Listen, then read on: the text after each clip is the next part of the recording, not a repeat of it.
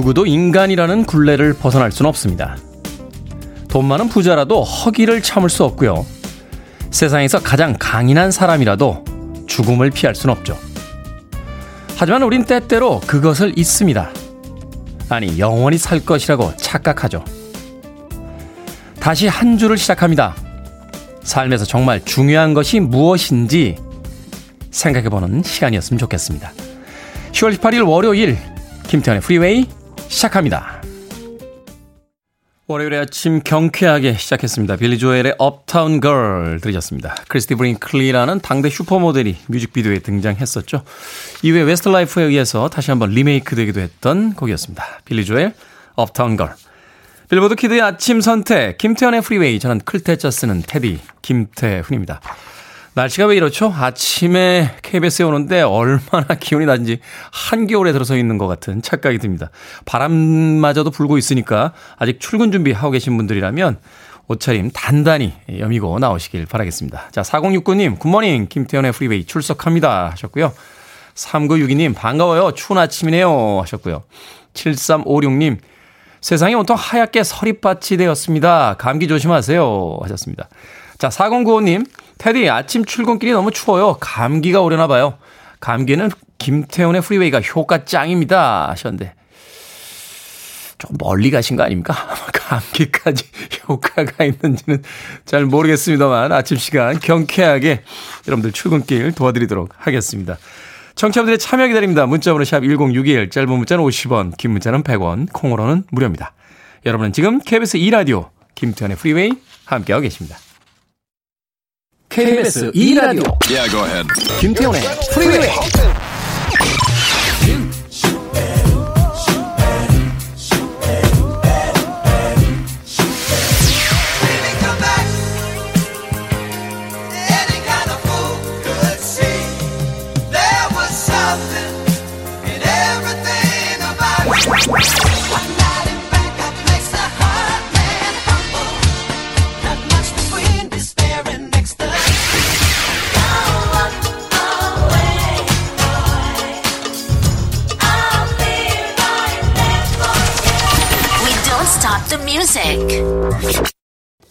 시카고의 보컬리스트 피터 세테라와 에이미 그랜트가 함께한 The Next Time I Fall 들으셨습니다.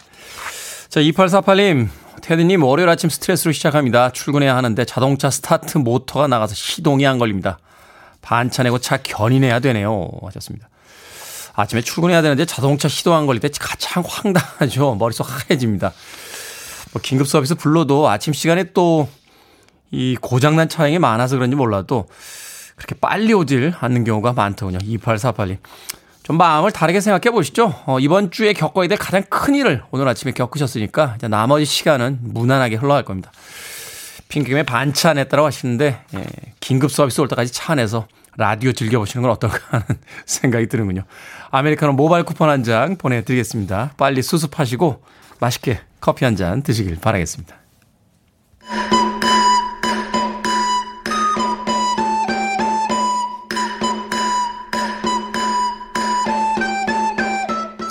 저는 잘 모르겠는데요. 청취율 조사 기간이네요. 네, 주변에서 그러더군요. 그래서 적극적인 여러분들 홍보를 부탁드리도록 하겠습니다. 즐거운 이벤트 준비했어요. 요즘 손바닥에 글자 쓰는 게 유행인 거 알고 계시죠? 어, 그래서 저도 방송 전에요. 우리 공 PD가 들어와서 거의 문신 수준으로 뭔가 하나 써놓고 갔습니다. 예, 한참을 쳐다봤네요. 이게 무슨 글자인지. 자, 방송 전에 손바닥에 우리 공 PD가 써주고 간 글자 과연 제 손바닥에는 어떤 글자가 쓰여져 있을까? 이걸 맞춰주시는 게 오늘의 이벤트입니다.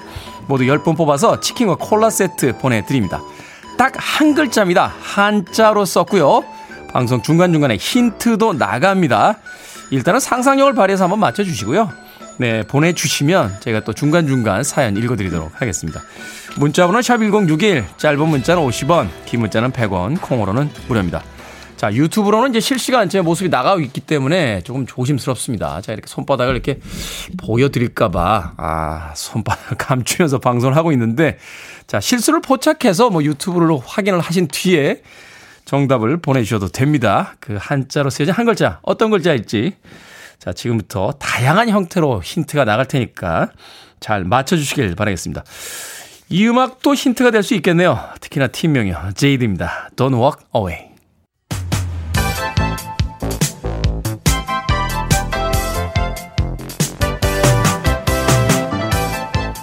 이 시각 뉴스를 깔끔하게 정리해드립니다. 뉴스 브리핑 캔디 전혜연 시사평론가와 함께합니다. 안녕하세요. 안녕하세요. 전혜연입니다. 자, 제가 힌트를 드리고 싶지만 네. 드리기가 조금 어려운데 다만 이제 클테 우리 테디님의 태자가 아닐까. 클테 이거 맞습니까, 테디님? 지금 많은 분들께서 오답을 보내주고 계신데요. 클테, 뭐 임금왕, 가을추, 겨울동 아닙니다. 네, 유이태님. 내가 왕이 될 상인가? 라고 보내주셨는데, 왕자 아닙니다. 자, 김지현님께서 잘생김 한자로 뭐라고 하죠? 하는데, 저도 모르니까 그 글자도 아니겠죠? 네. 어떤 글자인지. 자, 중간중간 힌트 나가니까 맞춰주시길 바라겠습니다. 뉴스 갑니다. 이재명 경기도지사의 국정감사 출석 오늘 그리고 20일에 예정이 되는데 여야 격돌이 예상이 되죠? 예, 그렇습니다. 오늘 또 수요일 더불어민주당 이재명 대선 후보가 직접 출석한 가운데 경기도에 대한 국정감사가 진행이 됩니다. 자, 민주당에서는 이른바 대장동 의혹에 대해 국민의힘 게이트다 이렇게 주장할 것으로 예상이 되고요.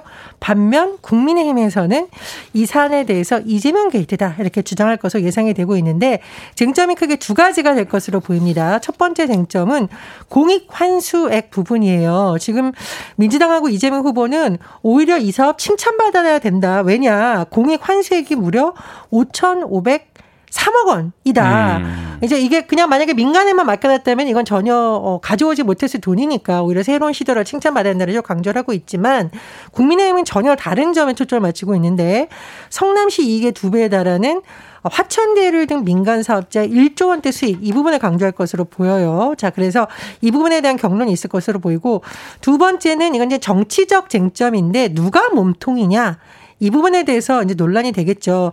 민주당의 경우에는 아니, 대장동 공공개발이 좋은 건데 국민의힘이 전신이었던 그 당에 있는 인물들이 반대했던 거 아니냐. 그리고 화천대유 논란 일어난 이후에 돈을 받은 인물들을 보니까 예를 들면 곽상도 의원 아들 퇴직금 50억 논란이 있었잖아요. 네. 물론 이제 곽상도 의원이 이제 당을 탈당을 했지만 어쨌든 민주당 인사가 아니라 야당 인사 아니냐 이렇게 주장을 하고 있지만 국민의힘은 정영학 회계사의 녹취록에 동장하는 그분을 지금 이재명 후보라고 주장을 하고 있거든요. 이 부분에 대해 서도 공방이 벌어질 것으로 예상이 됩니다.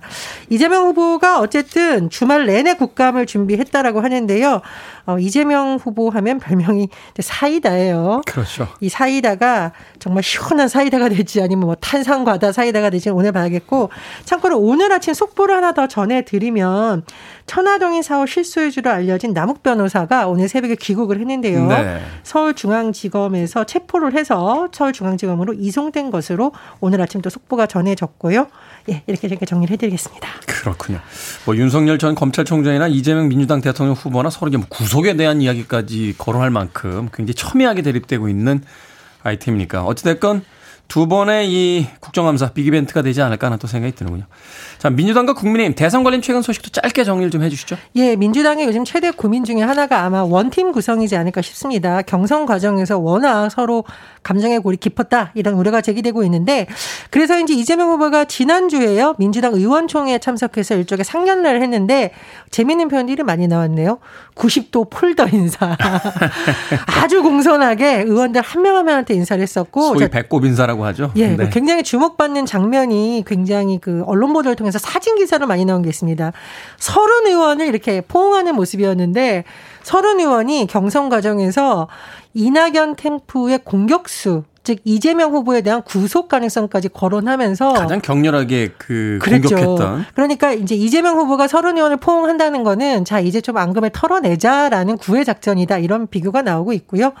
또 이낙연 전 대표와 뭐 통화를 했던 사실을 공개를 하면서 아, 그 이낙연 전 대표에 대해서 품격과 폭넓음의 진심으로 감동했다. 이렇게 또 경쟁자였다 분을 지켜 세우기로 했는데 어쨌든 앞으로 이런 부분이 잘 봉합이 될 수 있을지 하나 지켜봐야겠고 두 번째 지금 국민의힘은 아직 경선 중입니다. 그런데 어, 지금 상대적으로 강자인 것으로 분석이 되고 있는 윤석열 후보와 홍준표 의원 측이 지금 굉장히 많은 사람들이 영입하는 데 공을 들이고 있죠.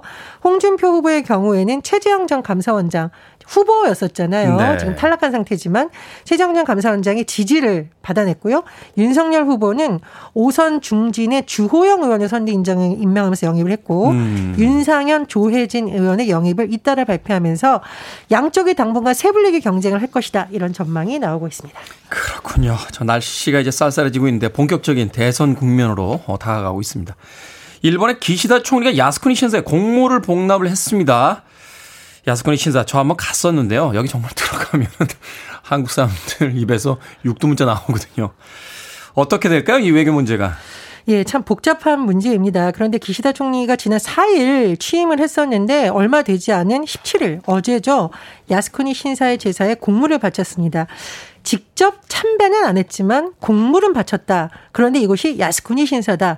여러 가지 의미를 띠고 있는데 외교적으로는 굉장히 민감하고 반발을 일으킬 수 있는 상황입니다. 지금 야스쿠니 신사라는 곳이 상징성이 있죠. 태평양 전쟁을 이끌었던 A급 전범 14명이 1978년 합사식을 거쳐서 봉인되어 있어요. 네. 일본의 정치인들이 이걸 참배할 때마다 전쟁 미화다, 반성 없는 행동이다라는 비판이 굉장히 많이 일었었고 외교적으로도 분쟁의 소재가 지금 계속되고 있었는데 어쨌든 일본 전 총리들이 재임 기간 중에 이곳을 방문했었습니다. 아베 전 총리가 방문을 했었고 스가 전 총리도 어제 직접 참배를 했다라고 해요. 어, 우리 외교부가 굉장히 반발을 했었는데 일본의 책임 있는 지도급 인사들이 또다시 공물 복납하거나 참배를 되풀이하는 데서 깊은 실망 유감을 표한다 이렇게 항의했고 우리도 우리지만 이제 중국이라든지 뭐 북한 반응도 별로 좋지는 않을 것 같아요. 그렇습니다. 지금 오늘 아침 보면 중국 신화통신 통해서도 중국 내에서 격노하는 분위기가 전해지고 있죠. 그리고 무엇보다도 새 내각이 출범한 지 얼마 안 돼서 이렇게 하는 것은 앞으로도 이런 자세를 취할 것이라는 분석이 나오고 있기 때문에 네. 더 반발이 거센 것으로 보입니다. 그렇다면 기시다 총리가 왜 이렇게 했을까? 지금 일본의 중의원 선거가 이달 말로 예정이 돼 있어요. 그래서 일본 극우층을 비롯한 일부 보수층의 결집을 염두에 둔 것이 아니냐는 분석이 나오고 있는데 어쨌든 이런 소식 들을 때마다 참 화가 나기도 하고 속상하기도 합니다. 메르켈 전 총리가 거듭 사과했던 이 독일의 자세와 일본이 많이 비교되는데 독일은 총리 바뀔 때마다 사과하잖아요. 그렇습니다. 일본의 지도자들이 혹시 국제뉴스 안 보는 거 아닐까요? 그럼 프리웨이를 들으시면서라도 반성을 좀 했으면 하는 마음입니다. 평론가님이 야스쿠니 신사 가보셨습니까? 아니요, 저는 못 가봤지만 어, 관련된 사람들을 만나본 적이 있어요. 근데 네. 일본의 시민단체에서는 또 이런 부분에서 비판하는 분들도 있습니다. 그렇군요. 들어가면요. 그 전, 전쟁 국가가 막 나오면서 자랑스러운 역사처럼 전시를 해놨습니다. 화나죠. 자, 코로나 비대면 시대에 모바일 상품권 거래 크게 늘었습니다. 그런데 피해 구제 신청 건수도 같이 늘었다고요? 예, 지난번에 테디님이 전해준 소식을 제가 청취자로서 밖에서 들었는데 이런 게 있더라고요. 생크림 케이크 쿠폰 모바일 상품권 두 장을 남동생이 보내줘서 기뻐했는데 알고 보니까 여자친구에게 보낸 걸 잘못 보낸 거더라. 자, 그만큼 이제 모바일 상품권 뭐 카카오톡이라던가 카카오 선물하기 뭐 쿠팡, ssg.com, 11번가 네이버 굉장히 많아지고 있다라고 해요. 그렇죠. 코로나19 상황이기 때문에 직접 못 만나니까 더 많이 늘었다고 하는데 예를 들어 국회 정무위 소속 민주당 송재호 의원이 공정거래위원회에서 자료를 받아 분석해 보니 카카오 선물하기 와, 지난해 거래액이 얼마일까요? 전 깜짝 놀랐습니다. 얼마입니까? 2조 5천억 원이라고 합니다. 네? 엄청난 금액이죠. 그렇게 많습니까? 예, 2016년에 6,385억 원이었는데 이게 몇 년 만에 2조 5천억 원을 돌파했다라고 하고요. 작년하고 비교해 봤더니 거래액이 40.5%나 증가했다고 합니다. 그런데 문제는 뭐냐? 편하고 좋긴 한데요. 이 피해 구제 신청도 계속 늘고 있다라고 해요. 소보원에 따르면 모바일 상품권 관련 피해 구제 신청이 2017년에는 56건이었는데 어, 쭉 늘어나서 올해 들어 9월까지 피해 시효 건수는 321건에 달했다고 해요. 근데 저도 이 모바일 상품권 선물할 때 굉장히 고민이 뭐냐면 유효 기간이 다 제각각이에요. 그래서 어떤 데는 사실 지나고 나서 어뭐 제가 환불 받는 경우도 있고 보내주신 분이 환불 받은 경우도 있는데 어쨌든 좀 아쉬울 때가 있고 두 번째로 이 유효 기간 만료할 때 환급금을 100% 주는 경우는 거의 없습니다. 그래서 90%만 환급해서 판매사가 10% 이득을 취하는 구조가 보통 많거든요. 그래서 이런 부분에 대해서 좀 소비자 보호 제도도 필요하다 이런 지적이 의원들 사이에서도 나오고 있습니다. 그렇군요. 자, 자 시사 엉뚱 퀴즈 오늘의 문제 어떤 퀴즈입니까? 예, 앞서 일본의 기시다 총리가 야스쿠니 신사에 곡물 복납했다는 소식 전해드렸습니다. 아, 부디 냉수 마시고 정신 차리길 바라시면서 오늘의 시사 엉뚱 퀴즈 보내드립니다. 그런데 찬물 자주 마시면요. 체온이 떨어져서 건강에는 좀 좋지 않다고 하는데 체온이 1도 내려가면 이것은 30% 떨어진다는 말이 있을 정도입니다. 외부에서 들어온 병원군에 저항하는 힘을 뜻하는 이것은 무엇일까요? 1번 상상력, 2번 가창력, 3번 면역력, 4번 청천벽력. 정답 아시는 분들은 지금 보내주시면 됩니다. 재미있는 오답 포함해서 총 10분께 아메리카노 쿠폰 보내드리겠습니다.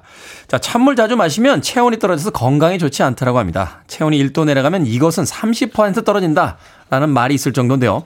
외부에서 들어온 병원균에 저항하는 힘을 뜻하는 이것은 무엇일까요?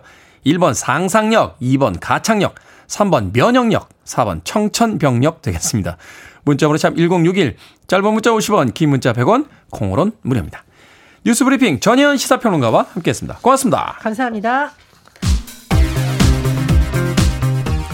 블러드하운드 게임입니다. The Bad Touch.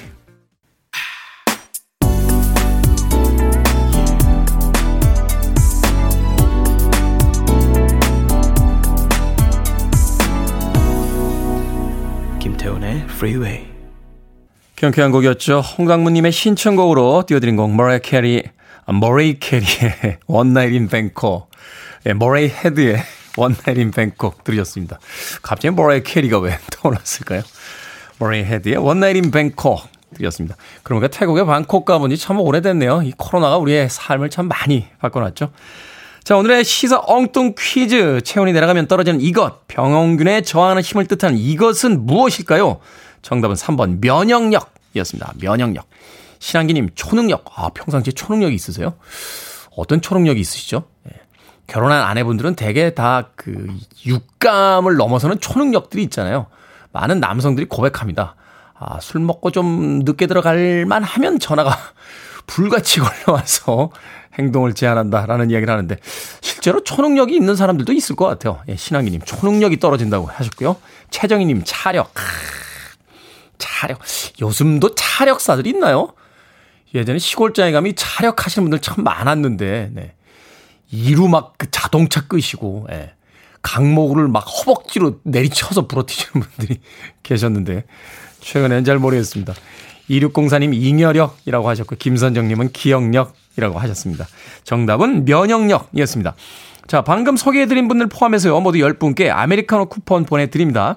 당첨자 명단은 방송이 끝난 후에 홈페이지에서 확인할 수 있습니다.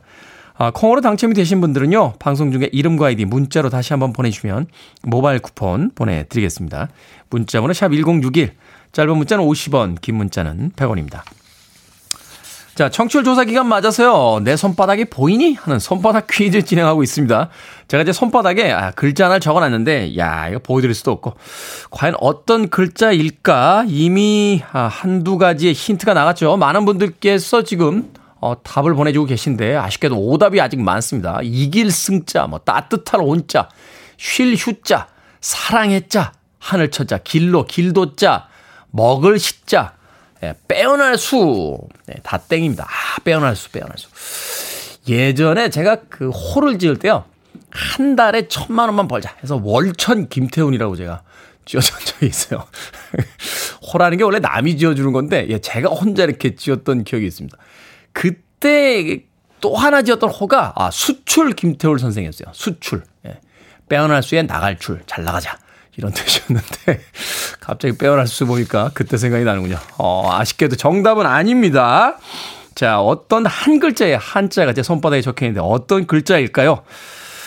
자, 2722님, 친구가 테디가 방송도 잘하고요. 얼굴도 잘생겼대서 보고 있습니다. 방송, 자, 방송 잘하시네요. 하셨습니다. 역시 뭐 방송은 얼굴로 하는 거 아니겠습니까? 잘생김 방송도 잘합니다. 얼굴도 못생긴 것들이 잘난 척 하기는 적어도 내 얼굴 정도는 해야지 예예예 예, 넌왜 자꾸 끼어드니 너라뇨 제 이름은 옥동자예요 저한테 빈정거리려고 만든 사운드인가요? 아니면은 오늘의 퀴즈에 힌트가 담겨 있을까요? 잘 듣고 처리해 주시길, 아, 추리해 주시길 바라겠습니다. 자, 딱 떠오르는 글자 보내주시면 됩니다. 문자번호 샵 1061, 짧은 문자 50원, 긴 문자 100원, 콩으로는 무료입니다. 이 음악도 힌트가 될 수 있겠네요. 1989님이 신청곡, 아합니다. 억터버.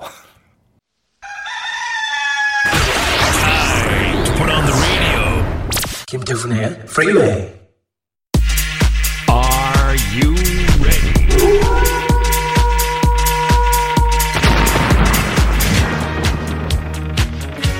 짧고 굵게 여러분의 고민을 해결해 드립니다. 결정은 해 드릴게 신세계 상담소.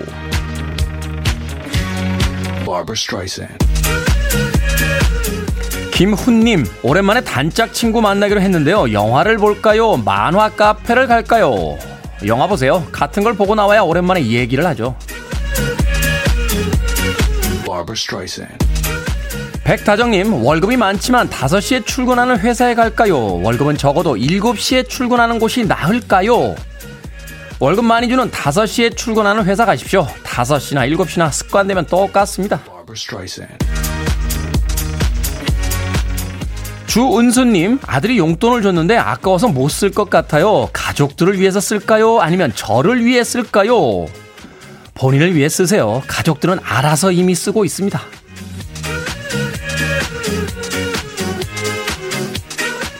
하종일님, 아내 몰래 게임기를 사서 어머니 집으로 보내놨는데 아내에게 솔직하게 말하는 게 좋겠습니까? 아니면 갖고 와서 아내 몰래 몰래 하는 게 좋겠습니까? 고민됩니다.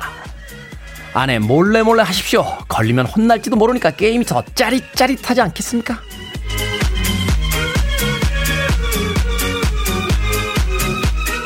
방금 소개해드린 네 분에게 선물 보내드립니다. 큰 고민, 작은 고민 차별하지 않고 다 해결해드립니다. 문자번호 샵 1061, 짧은 문자 50원, 긴 문자 100원, 콩으로는 무료입니다.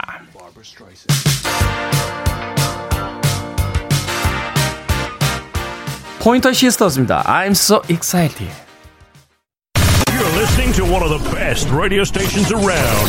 You're listening to 김태훈의 Freeway.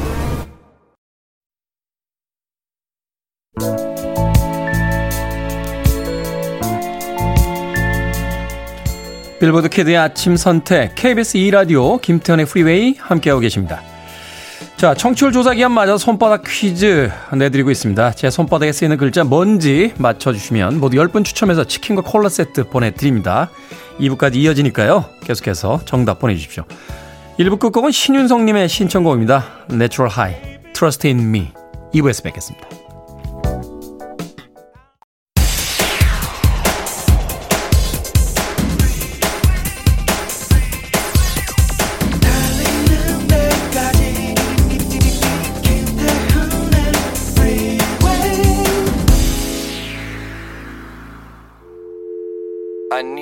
Arms around me. I need to feel your touch.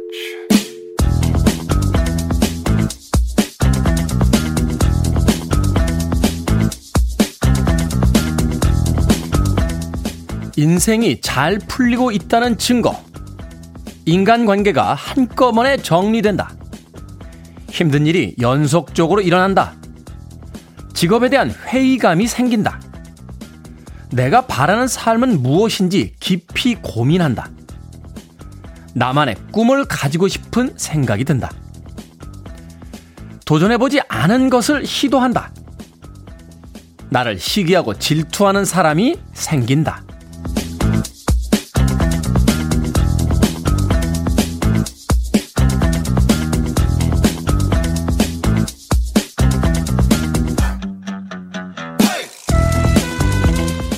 뭐든 읽어주는 남자. 오늘은 청취자 1004님이 보내주신 인생이 잘 풀리고 있다는 증거라는 글을 읽어드렸습니다. 힘든 일이 생긴 순간에는 감정에 매몰돼서요. 원망과 자책만 하지만요. 시간이 좀 지나고 나면 그 일 때문에 또 얻은 것도 있다는 걸 알게 될 때가 있습니다. 남들과 다른 경험을 한 덕에 세상을 바라보는 시선, 그리고 이해 폭이 넓어지기도 하고요. 굳이 시도하지 않았을 일에 도전해서 새로운 길을 걷게 되기도 하니까요. 근육이 생기려면 우선 근육이 찢어지고 복원되는 과정을 거쳐야 하는 것처럼 삶에도 적당한 균열이 있어야 그걸 치유하며 성장하는 거 아닐까요? 하모니카 연주가 인상적이었죠. 톰 커크란의 Life is a Highway 들으셨습니다. 자, 이 곡으로 김태현의 프리웨이 2부 시작했습니다. 앞서 일상의 재발견, 우리 하루를 꼼꼼하게 들여다보는 시간이었죠. 뭐든 읽어주는 남자. 오늘은 청취자 1004님이 보내주신 인생이 잘 풀리고 있다는 증거라는 글 읽어드렸습니다. 김은실님, 누가 나 좀 시기 질투해줬으면 좋겠네요. 라고 하셨습니다. 그렇죠. 예전에 어떤 영화 보니까 그 수영 선수 출신의 그 구조사가 자신의 등 뒤에다가요, 그 알파벳 숫자 2자를 이렇게 문신을 하고 있더라고요. 그래서 누군가가 물어봤어요. 아니, 1자도 아니고 왜 2자입니까? 라고 했더니 뒤에서 오는 사람한테 알려주는 거죠. 네가 2등이라고. 라고. 어, 그 대사 굉장히 멋있더라고요. 그래서 저도 등에다가 2자를 한번 새겨볼까? 뭐 이런 생각도 하긴 했었습니다만. 누군가 나를 시기 질투해준다. 누군가 나의 뒷담화를 하고 있다라는 건 내가 그만큼 남들의 선망의 대상이다. 라는 것이 되지 않을까 하는 생각이 드는군요. 껄껄껄 웃어 넘기세요. 누가 나를 시기하거나 질투하거나 내 이야기를 하고 있다면. 자, 홍당무님, 적당한 균열, 아, 건강 가는 말씀입니다. 라고 하셨는데, 운동할 때마다 그렇죠. 좀 더 무거운 무게를 들어 올려서 근육에 균열이 생겨야 영양과 수면을 통해서, 어, 그곳이 메워지면서 근육이 커집니다. 우리의 삶도 그렇지 않나 하는 생각이 듭니다. 머리는 다 이해가 가는데, 막상 또 자신의 인생이 되면 견디기가 쉽지 않죠. 위로와 격려가 필요한 시기가 아닐까 생각해 봤습니다. 자, 뭐든 읽어주는 남자. 여러분 주변에 의미 있는 문구라면 뭐든지 읽어드리겠습니다. 김태훈의 Freeway 검색하시고 들어오셔서요. 홈페이지 게시판 사용하시면 되고요. 말머리 뭐든 달아서 문자로도 참여가 가능합니다. 문자번호 샵 1061, 짧은 문자는 50원, 긴 문자는 100원, 콩으로는 무료입니다. 오늘 채택되신 청취자 1004님께는 촉촉한 카스테라와 아메리카노 두 잔 모바일 쿠폰 보내드립니다. 그리고 손바닥 퀴즈 잠시 후에 정답 발표합니다. 제 손바닥에 한자, 한 글자 쓰여져 있는 그 글자는 무엇일까요?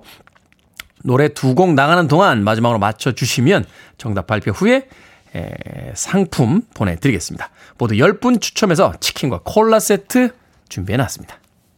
I want it, I need it, I'm desperate for it. Okay, let's do it. 김태훈의 Freeway. 1977년에 발표된 비슷한 분위기의 두 곡 이어서 들려드렸습니다. 음악적 분위기는 비슷한데 내용은 전혀 다른 내용을 담고 있습니다. 코모도스의 Easy 그리고 플레이어의 Baby Come Back까지 두 곡의 음악 들렸습니다. 자, 청취율 조사 기간을 맞아 손바닥 퀴즈 여러분들과 함께 풀어보고 있습니다. 제 손바닥에 쓰이는 이 글자 무엇일까요? 한자로 한 글자. 조춘서님 열십자. 조경민님, 테디님 오늘 손바닥 많이 신경 쓰이시겠네요. 하셨고, 고수현님, 답 나왔다고 지우고 다시 쓰시는 건 아니겠죠? 하셨는데, 우리 공 PD가 거의 문신 수준으로 지금 써놨어요. 지울 수가 없습니다. 김수랑님, 내천자. 7705님, 얼굴 면자. 4475님, 테디 손바닥 글씨는 라면, 와인, 퇴근 후 집에 사갈 목록입니다. 라고 하셨는데, 다 틀렸고요. 정답은 구슬옥자였습니다. 구슬옥자. 예, 보이시죠? 예, 보이는 라디오로 보고 계시죠? 구슬옥자. 예, 라디오 방송계에 구슬 같은 사람이 되자 하는 저의 염원을 담아서 구슬옥자. 예, 구슬옥자. 뭐 이렇게 왕이 되겠다 이런 어떤 거창한 꿈이 아니고요. 아, 획수 하나 살짝 더해서 님이라는 글자에 획수 하나 더하면 남입니다만 왕자에는 한자, 아, 획수 더하면 옥입니다. 구슬 같은 사람이 되자라고 해서 구슬옥자 썼습니다. 당첨자 불러드립니다. 김창원님, 리님, 그리고 문재인님, 고광일님, 0420님, 5038님, 2872님, 5988님, 4704님, 9424님, 이 10분에게는 오늘 치킨과 콜라 세트 보내드리겠습니다. 다시 한번 당첨자 불러드립니다. 김창원님, 리님, 문재인님, 고광일님, 0420님, 5038님, 2872님, 5988님, 4704님, 9424님에게 치킨과 콜라 세트 보내드리겠습니다. 축하드립니다. 자, 정경환님께서 당첨이 안 되면 옥이 욱되는 건가요? 라고 하셨는데, 화내지 마시길 바랍니다. 자, 2560님의 신청곡으로 갑니다. 솔트앤페퍼, 숲.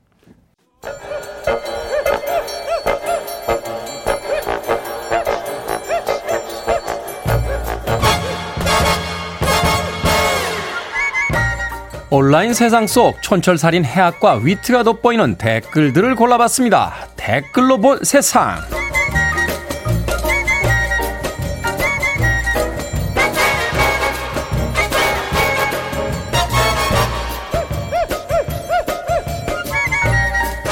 첫 번째 댓글로 본 세상. 영국의 여성이요. 청혼을 받고 다이어트를 시작해 3년 만에 무려 90kg을 감량했습니다. 10년간 만난 남자친구에게 청혼을 받았을 때 몸무게가 170kg 정도였다는데요. 결혼식을 미루고 식이요법과 운동을 병행했고 커플 모두 몰라보게 날씬해졌다는군요. 결국 원하던 디자인의 드레스와 턱시도를 입고 결혼식을 올릴 수 있었는데요. 여기에 달린 댓글들입니다. 형님, 다이어트 해본 사람은 알겠지만 저건 정말 대단한 겁니다. 제리그님, 겉모습만 따지지 않고 청혼한 거랑 3년이나 기다려준 것도 감동이네요. 두 분 다 행복했으면 좋겠어요. 사랑한다는 건 오래 곁에 있어주겠다는 약속이죠. 살도 빼고 이전보다 더 건강해졌으니까 오래오래 함께 하시길 바랍니다. 근데 이러다 보면 앞으로 아니 당신 왜 살쪄? 나 사랑 안 해? 뭐 이러는 거 아닙니까?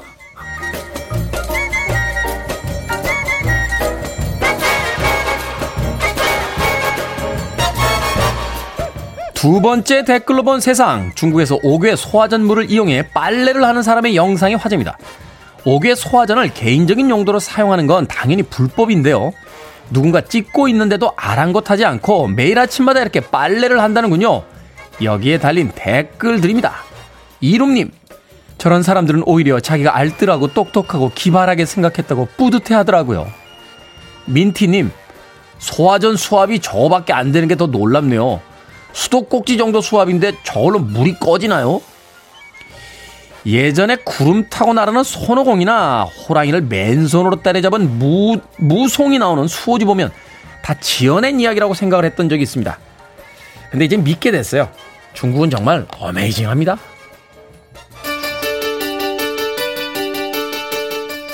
고고습니다. Head over heels.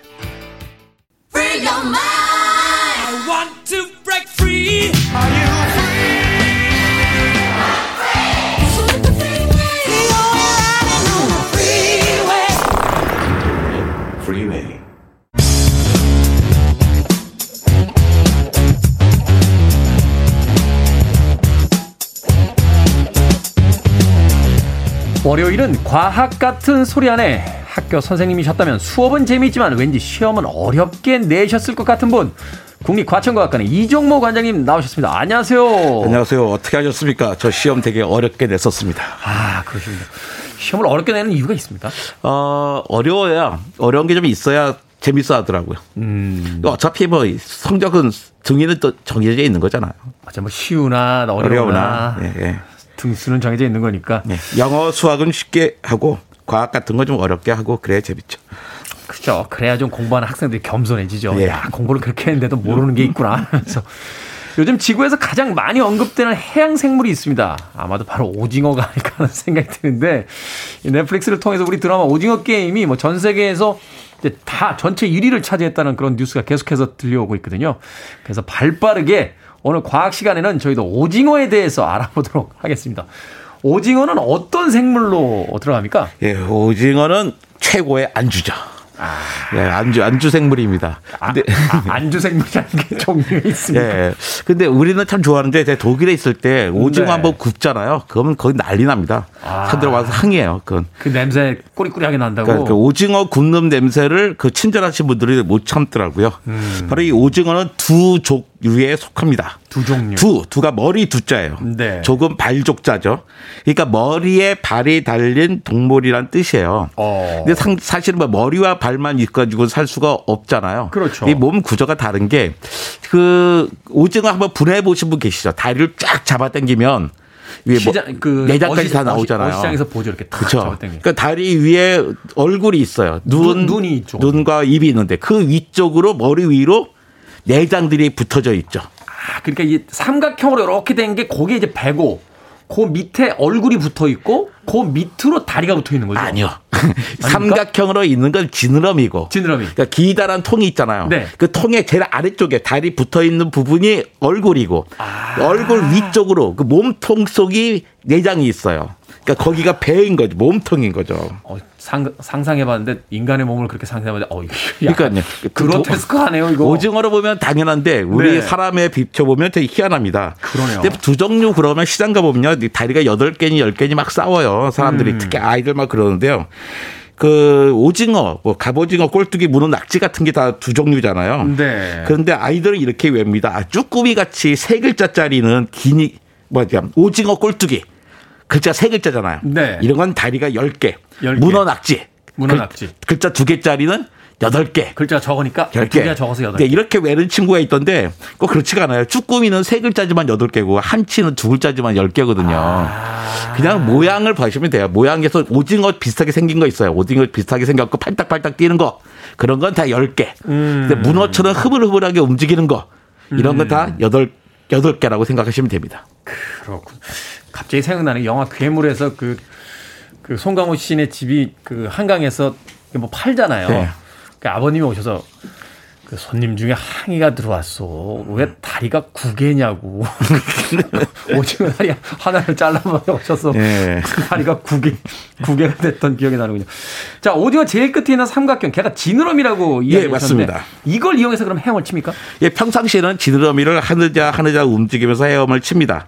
그러니까 지느러미가 방향을 바꾸는 역할도 해요. 그러니까 비행기 꼬리 날개 역할을 하는 겁니다.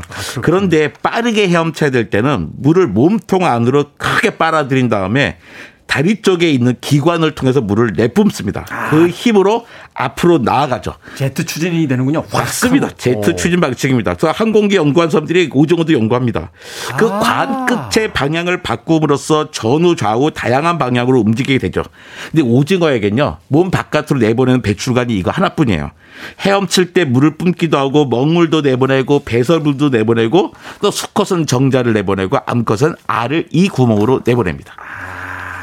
이게 그 단선으로 생긴 그 생물체처럼 입에서 나오는 구멍이 딱 하나밖에 없다. 딱 하나밖에 이렇게 없습니다. 들어가면 모든 게 다 그쪽으로 나간다. 그렇습니다. 그러면 입은 반대쪽에 있겠네요. 이분 아주 그 앞에 있어요. 바로 앞에요? 아, 이거 오징어 보면 딱딱한 거 있잖아요. 네네네. 그뭐 부리처럼 생긴 거. 네네. 저 어릴 때는 그걸 이제 눈이라 그랬죠. 그렇죠. 눈이라고 그랬죠. 예. 근데 눈은 두 개가 따로 있고요. 이제 눈은 이제 없어지니까 안 보이는데 딱딱하게 입이 하나 있는데 그걸 우리 어릴 때 눈이라 그랬어요. 그래서 궁금했죠. 왜 오징어는 눈이 하나야? 막 그랬습니다. 입은 키틴지로 딱딱하게 돼 있고요. 위턱과 아래턱이 있습니다. 무- 먹이를 물어뜯기 좋아요. 요즘 오징어 민- 입만 따로 모아서 먹는 사람들도 있습니다. 오징어는 육식성입니다. 작은 물고기, 새우, 게를 먹고요. 대형 어류, 바다 거북이, 해수류에 뭐 먹이가 되기도 합니다. 자산 정확하게 자산어보에도 나와요. 자산어보. 거기 어떻게 나오냐면 오징어가 물 위에 가만히 떠 있어요. 그러면 까마귀가 어저 죽은 게 있나 보다 하고 딱 내려와서 잡으려고 그럴 때 먹으려고, 잡으려고. 오징어가 다리로 감싸 가지고 까마귀를 물로 끌고 들어갑니다. 그래서 익사시킨 다음에 먹는다고 되어 있어요. 어 그래요? 예. 그래서 까마귀가 한자로 오잖아요. 오. 그렇죠. 그다음에 적군할 때 적. 네. 그래서 오징어의 적인 물고기 오적어라고 그랬어요. 아. 오적어가 오징어로 변한 게 아닐까 하고 있죠. 야, 근데 저도 바다를 매년 가는데 저는 못 봤는데 정약전 선생님은 그걸 어디서 보셨답니까? 보통 정약전 사람 자기가 보지 않고 왜 그 있잖아요. 자기와 친하게 지내던 어부들이 들은 이야기를 이야기. 쓰시죠. 아, 네. 그렇군요. 오 저거가 이제 변해서 오징어가 되지 않았을까 추측해 본다. 네. 그렇군요.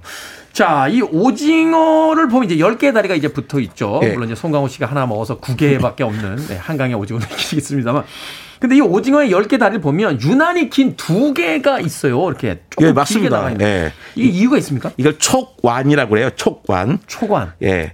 끝이 약간 넓고 빨판이 있습니다. 평상시에는 초관을 감추고 있다가요. 먹이를 잡거나 짝짓기 할 때 뻗어서 상대방을 꽉 붙는 역할을 해요. 아, 이게 포옹할 때 쓰는 손이군요. 이거. 맞습니다. 그래서 발이라기보다는 손 역할을 하는 거죠. 그래서 오징어는 다리가 8개, 손이 2개라고 하는 게 맞습니다.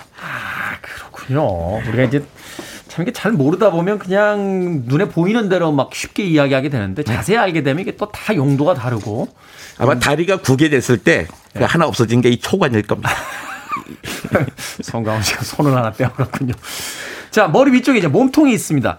어떤 장기들이 들어있습니까? 거기에 장기라는 장기 다 들어있어요. 위, 심장, 아가미, 직장, 간, 먹줄, 먹물 주머니 이렇게 다 있는데요. 네. 심장이 무려 3개입니다.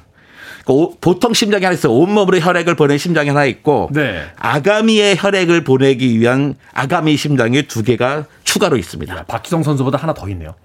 박지성 아 두 개 심장이었죠. 두 개의 심장이죠, 아. 오징어는 세 개 심장. 오징어랑 겨룰 수 없겠는데요. 네. 오징어도 피가 있는데요.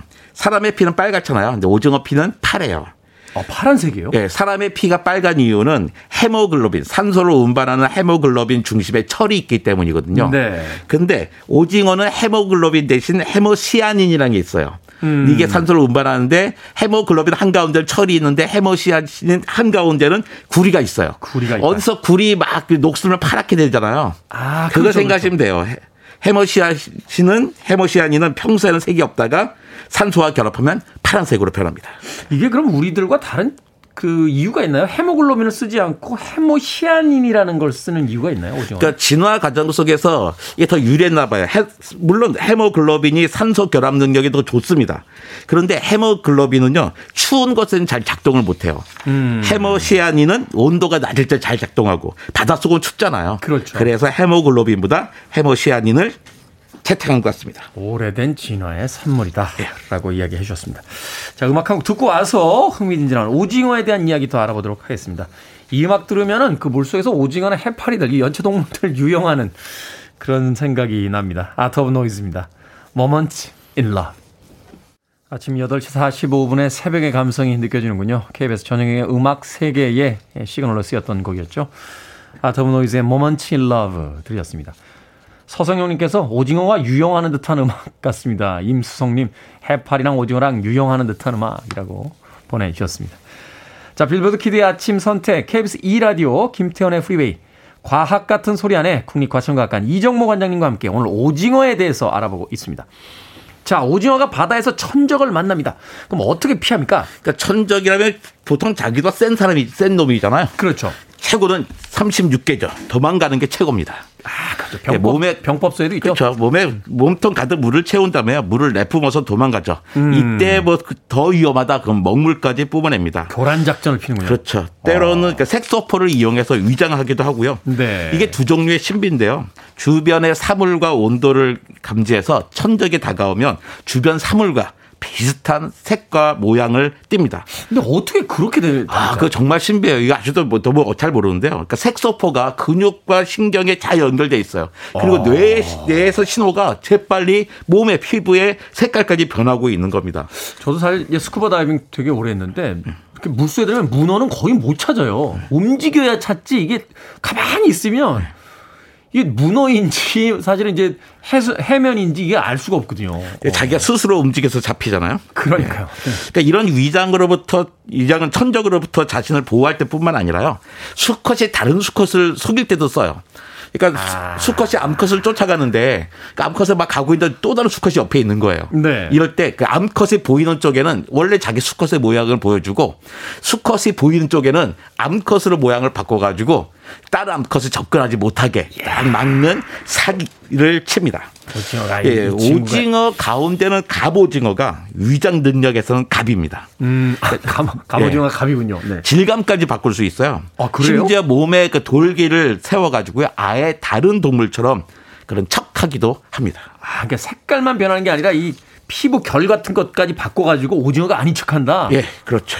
대단하네요. 또 다른 능력 있습니까? 오징어?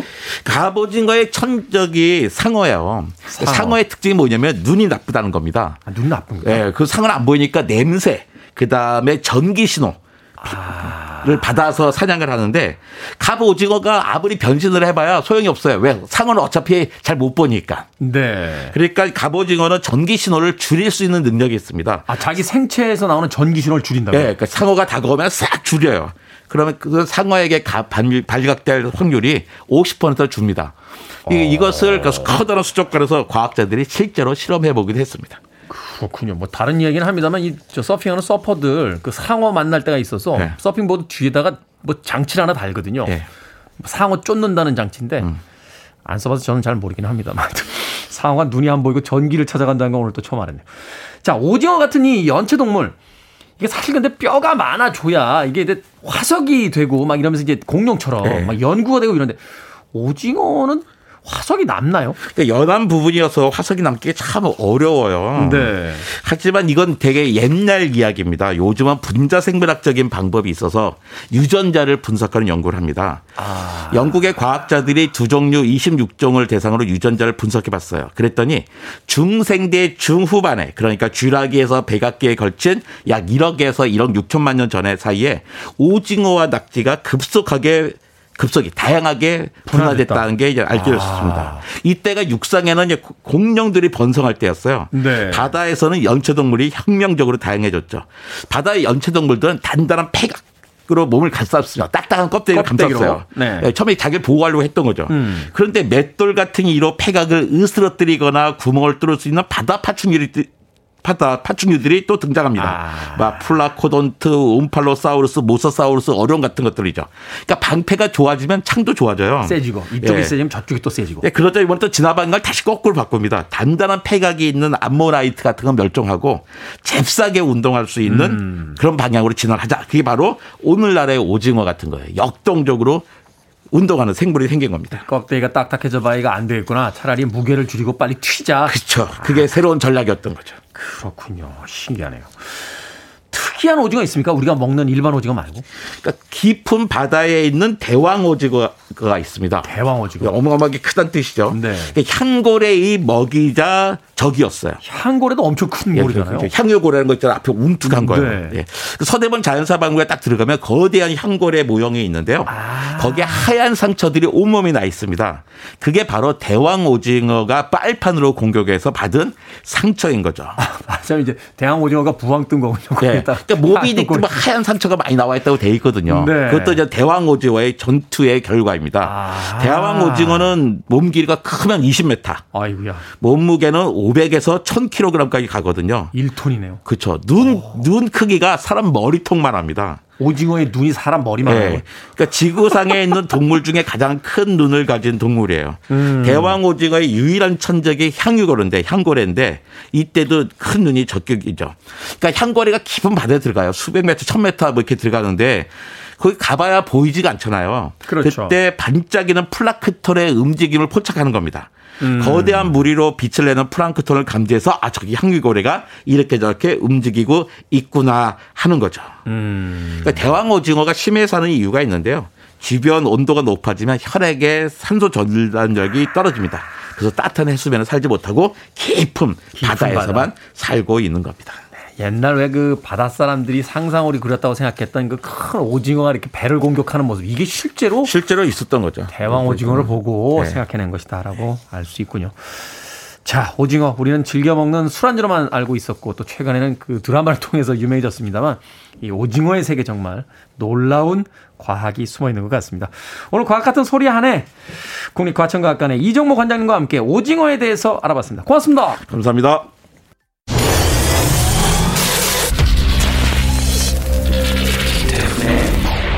Freeway. KBS 2라디오 김태훈의 프리웨이 오늘 방송 여기까지입니다. 오늘 끝곡은 장희숙님, 김호긴님의 신청곡 린달론 스타트의 롱롱 타임입니다. 길다면 길 일주일이 시작이 됐습니다. 차분하게 오늘 하루 시작하십시오. 저는 내일 아침 7시에 돌아옵니다. 고맙습니다.